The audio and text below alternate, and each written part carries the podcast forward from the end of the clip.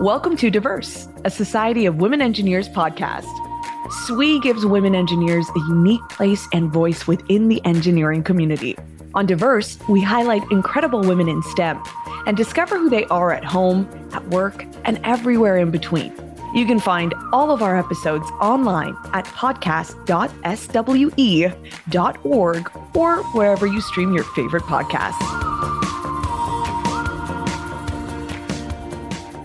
Hello, I'm Karen Horting, the Executive Director and CEO of the Society of Women Engineers. Welcome to Diverse, a SWE podcast. I am so thrilled to have Joannie Fu here with us today. Joannie leads Intel's Network and Edge, or NEX, execution office.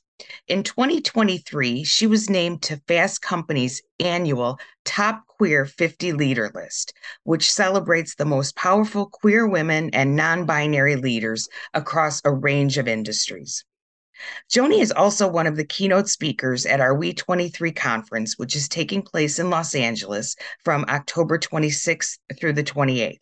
I just learned this is also Joannie's hometown, so she is excited to be with us. Joannie, it is such an honor to have you here to talk about building a more inclusive tech industry, both at Intel and beyond. So, welcome. Karen, thank you for inviting me to engage in such an important conversation. I truly believe that inclusive leadership is extremely critical now more than ever, given all the innovative disruptions in our industry. So I'm excited to exchange ideas and share perspectives with our audience.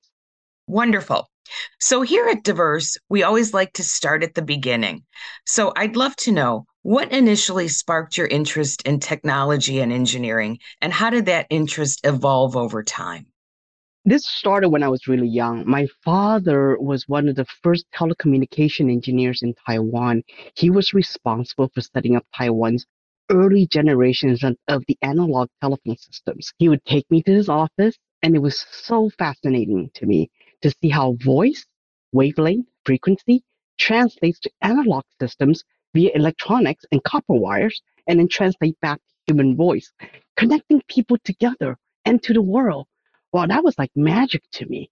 But more importantly, I was so inspired by the intersectionality of human and technology, how technology can change human lives and improve humanity overall by providing positive impact to everyone and actually vice versa, how humanity can influence the direction of technology for good, like what we're seeing with AI right now, where we can actually insert ethics into AI. This mantra of providing positive impact to everyone is a personal mission statement of mine. In fact, that's actually something on my desk that I want to have a positive impact with everyone that I have the honor, like this group, have facing that gives me purpose and meaning in what I pursue. So I learned very young that as long as I stay authentic and true to my mission statement, then using technology and engineering to solve complex human problems and making those right decisions by either business decisions, technical decisions, mentoring, paying it forward to the community, or giving back to folks will help yield the highest positive impact in whatever I do. Well, I love that. You mentioned a couple of things that are really important to SWE in terms of influencing young women to pursue engineering and technology. One early exposure. So the fact that your your father brought you into work with him and you got to see it firsthand. And then two you talked about wanting to have a positive impact on the world. And we know we know both those things are so important to helping young women see themselves and develop that stem identity. So i love that you are a poster child for for what we talk about at SWE I think in many ways, Karen, that's absolutely the truth because to sustain that passion, that identity as we work forward in technology and to face it, women in technology are still facing some really big challenges, whether it's our identity, our motherhood, our, you know, overall personal lives. So to have a meaning and purpose in that mission is so important to us. Yes, I couldn't agree more. Um, so let's talk a little bit about your background and how it's a little bit unique in big tech. So you've got uh, an architecture and structural engineering background, and kind of how has that influenced your approach to problem solving at Intel? Oh, I love that question. Actually, it's funny when I was uh, in in school uh, taking architecture, we actually call it archi-torture because of the complexity of the the study. Archi-torture, and, and really it is because it's a wonderful interdisciplinary study that combines humanity and engineering. As an architecture student, we study art, design, psychology, sociology, public health, city code, material science, structural engineering, civil engineering, electrical engineering, HVAC, uh, urban planning, landscaping, construction, and program management. It was a torturous foundational element, but I love the education. I forever am very appreciative of those elements. Even to this day, when I travel, and I just got back from Europe, I just enjoy visiting and observing architecture masterpieces and how it tells the human story and the engineering advancement that's made by these master architects. But back to problem solving, I think one of the most important elements of architecture and structural engineering for me is about solving complex problems using technology by radical collaboration and overall the connection and the collision of ideas to spark innovation. As an example, one of the senior projects I did in, in college was designing a hospital. But if you think about it, when you're designing and building a hospital, how do we ensure we understand patient, doctors, technician requirements as users? And how do we ensure we design and develop building plans to fit all the infrastructures and all the equipment to actually help to save lives? How do we deliver the best care? How do we meet the public health code? How do we align with city planning? And how do we allow flexibility in future healthcare? Right? And so, in that way, it is about approaching problem solving using inclusive leadership in driving that radical collaboration across seemingly completely disconnected disciplines and ensure that their collisions with the greatest empathy of human needs the more inclusive we are, the more diverse we are, the more empathetic we can be when it comes to breakthrough innovations. Now, if you think about it, Karen, innovation comes from different perspectives. Different perspectives comes from different experiences. Different experiences come from different background. And different background then comes from the diversity of people that we work with. This combined with providing inclusive work environment to drive the spark for everyone to be empowered as their best authentic self will provide the most creative solution to any power we encounter. And this has been the approach I've taken all my career. Um, if you speak with my team members, you'll hear that as well. That I have no no bars and no guardrail when it comes to ideas. I want to hear everyone's ideas. So as I shift from architecture to construction to banking to semiconductors to supply chain, to product development, to silicon photonics, to FPGA, and now to network and edge transformation, it's the same. It's about inclusive leadership and radical collaboration. Yeah, I love that term radical collaboration. I've not heard that before. And and I think you know, we're seeing so much in the world right now where there isn't collaboration and it's it's you know my way or or the highway so can you talk a little bit about how you drive that radical collaboration within your organization oh that's a great question a very simple way to start radical collaboration is actually starting with minority report what do i mean by that when you are in a group setting and trying to solve a complex problem a lot of times we look at big data or majority of the data that actually shows us one direction. But most people do not pause and say, wait a second, there must be a minority report somewhere. Is there something that contradicts the conclusion that we're going into groupthink with? Is there something else that's represented a different perspective of that? So if we pause and ask that one more question, what is the minority report that's telling us differently? What is it that would challenge and, and actually become a risk in how we drive this problem? It actually generates two things. One is you're empowering folks to speak up that may not have quote unquote the big data to manage them. But second, you're encouraging folks who are actually quiet to speak up and they feel Mm-hmm. much more empowered in that radical collaboration that environment. I think it's important that the collision of idea comes from that openness, comes from the leader creating that environment to say, I welcome radical ideas. I welcome things that's different and I want to hear it. When that happens, magic happens, Karen.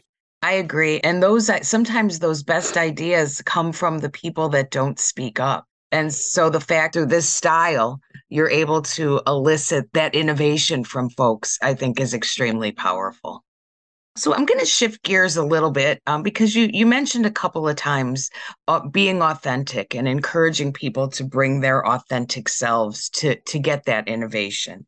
So I understand that you were out at work as a member of the LGBTQ plus community back in the early 2000s. So can you talk a little bit about what that was like for you, being your authentic self so early on? Oh, thank you. Thank you for asking that. Honestly, uh, if I think back, that was the hardest but the smartest decision that I have made for me to come out and be my authentic self. And it was also a blessing in disguise because then I became more empowered and more comfortable to be in my skin and bring my value to, to the company.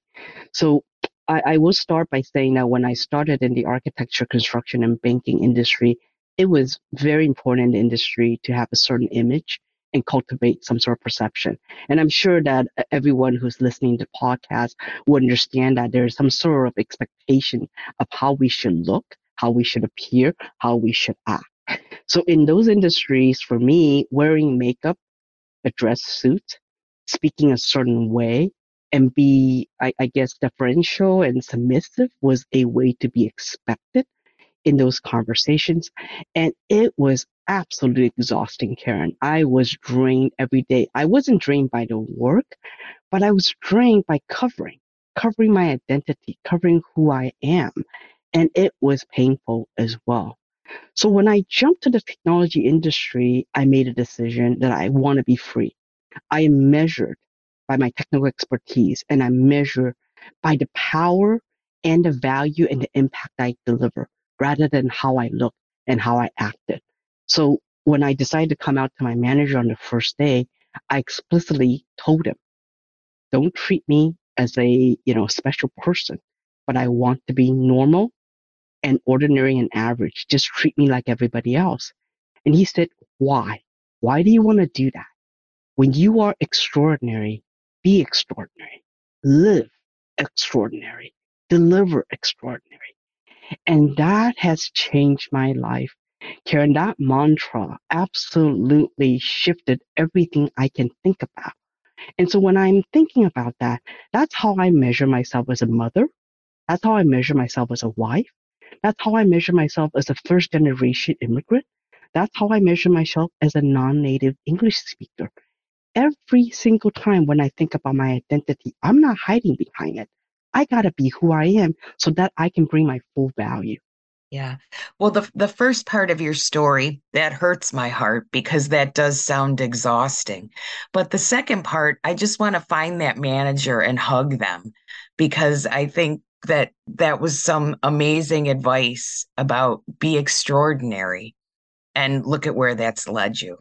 Yes, yeah, he is an extraordinary man, and I'm forever thankful to him. Yeah.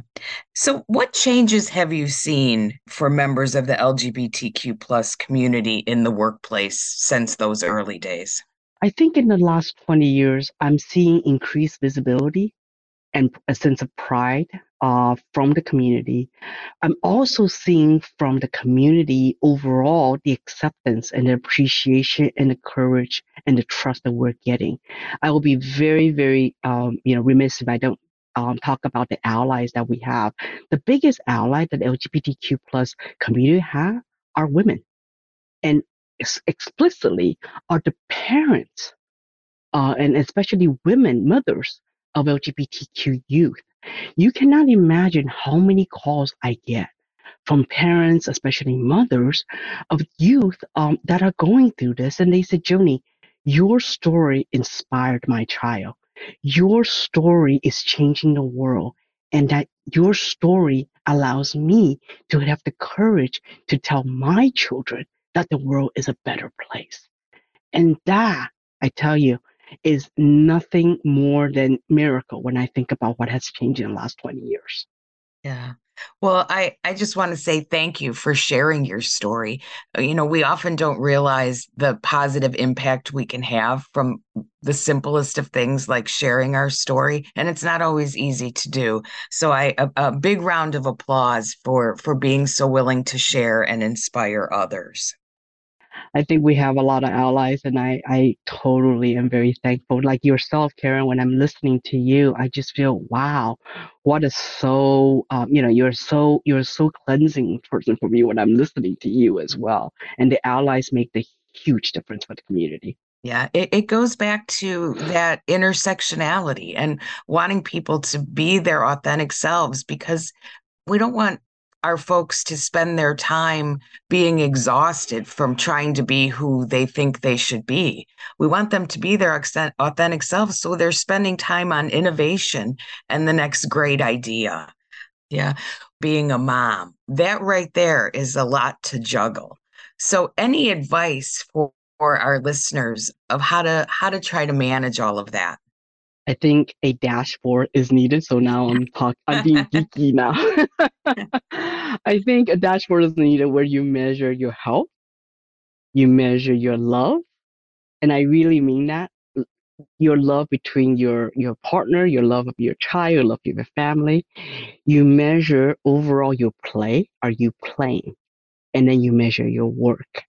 And you have to have that very open and honest conversation with yourself and measure yourself in those four dashboards. And I think that happens naturally for me now that I just measure all the time. Okay, how's my health? Mentally, spiritually, and obviously physically. How's my love?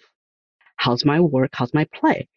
And and when you do that, you're assessing and adjusting as you go so that you are maintaining that overall balance. I, I love that the idea of a dashboard because I think so often as women, we ignore our own physical well-being, whether that's physical health, mental health, you know, because we're so focused on others. And so having that be part of it. Plus, I love hearing someone talk about play, right? You have to mm-hmm. have some downtime if you're going to be any good at your job or any good to your family. Um, because if it's if it's just all work that there's no balance to that and it, it's just not sustainable. Actually I, I love that as well the play element. A lot of people think yeah adults don't play we work and that's not true. I think uh, one of the best stories i've heard in, in regards to this element of measurement as well is you know if you look at life and we're juggling a bunch of balls in, in the air right you can have crystal balls, you can have rubber balls, you can have basketballs, you can have any type of balls that's on the air. You need to know what's your crystal ball because once you drop that, you'll never get back. Mm-hmm. Right? Your health and your family and your love. Work, it's a rubber ball. You dropped it, it bounced right back.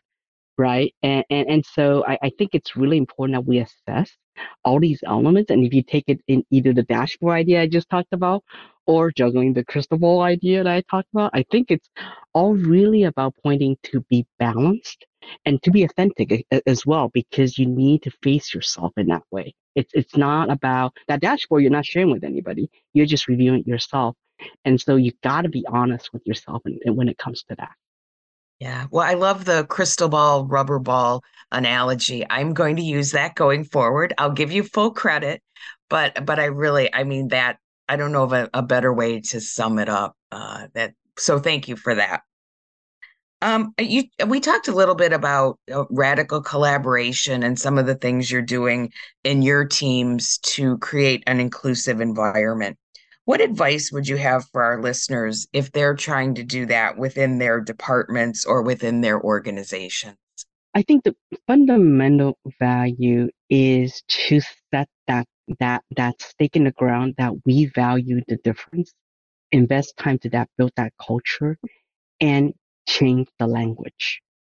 It is so important that the language of inclusivity is completely permeated throughout the culture.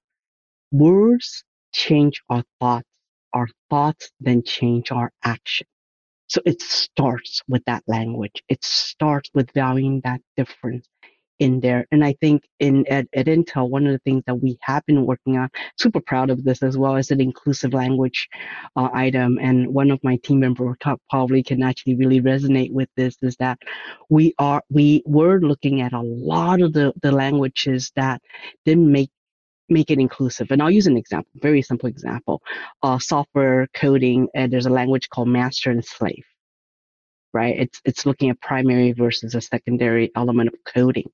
And we actually went in and changed all of our coding to make it primary and secondary rather than master and slave. In many ways, that changes the mindset that no, we're not going to actually tolerate this concept of master and slave and changing that language. And the word that I use um, just you know previously about minority report, I'm not saying, hey, you I don't value the data, but I'm actually giving it a, even a better name, minority report. Come and tell me something that's different. That actually elevates and empower people to bring in things that's different and, and ideas that may not be fully formed, but those are data that we have. So I think that's important. Changing language in an inclusive environment sets that tone. Yeah. And I mean, that's something that you can do. It doesn't cost the organization anything. Um, it's it's really a simple concept. It is, but it's so powerful. And many things in life are like that.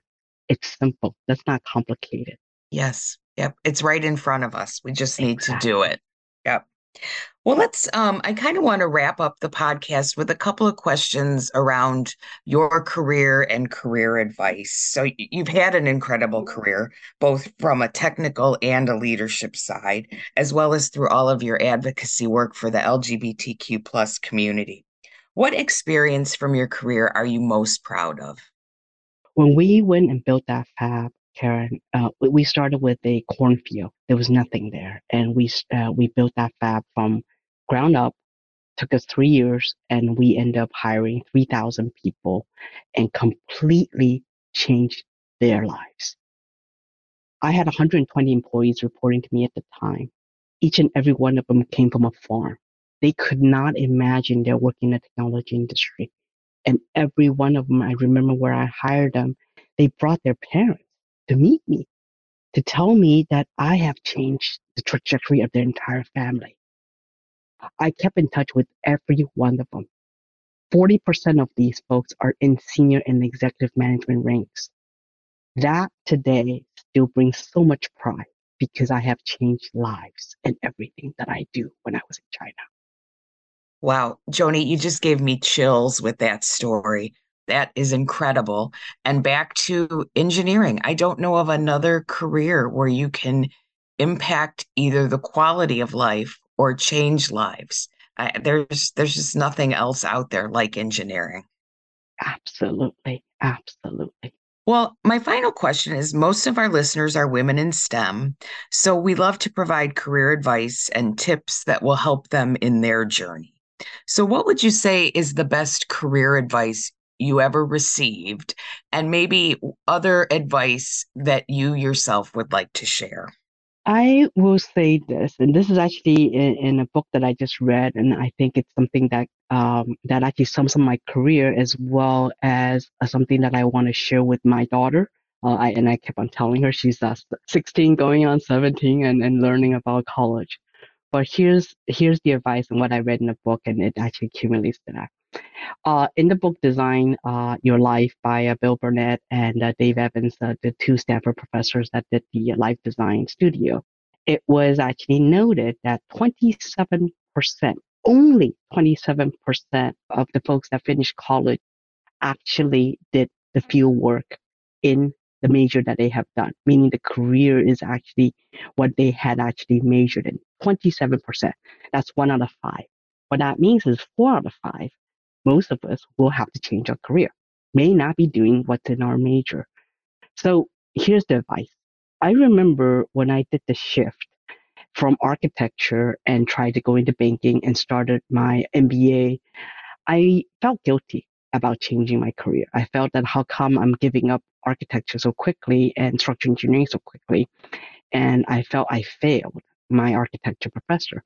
So I, I set up a, a coffee uh, chat with her and I went back to school and I, I met up with her. And I said, you know, I'm very sorry that I am actually going to give up my architecture education. And she sponsored my thesis. She was the one that uh, pushed my uh, my graduate uh, uh, work through. And she looked at me and she said, no, you're not giving up architecture. Life is design. Use what you have learned in architecture to design your life and solve the biggest problem by using your creativity. That was the biggest advice that I have is that life is design. Go and be creative. Go be yourself.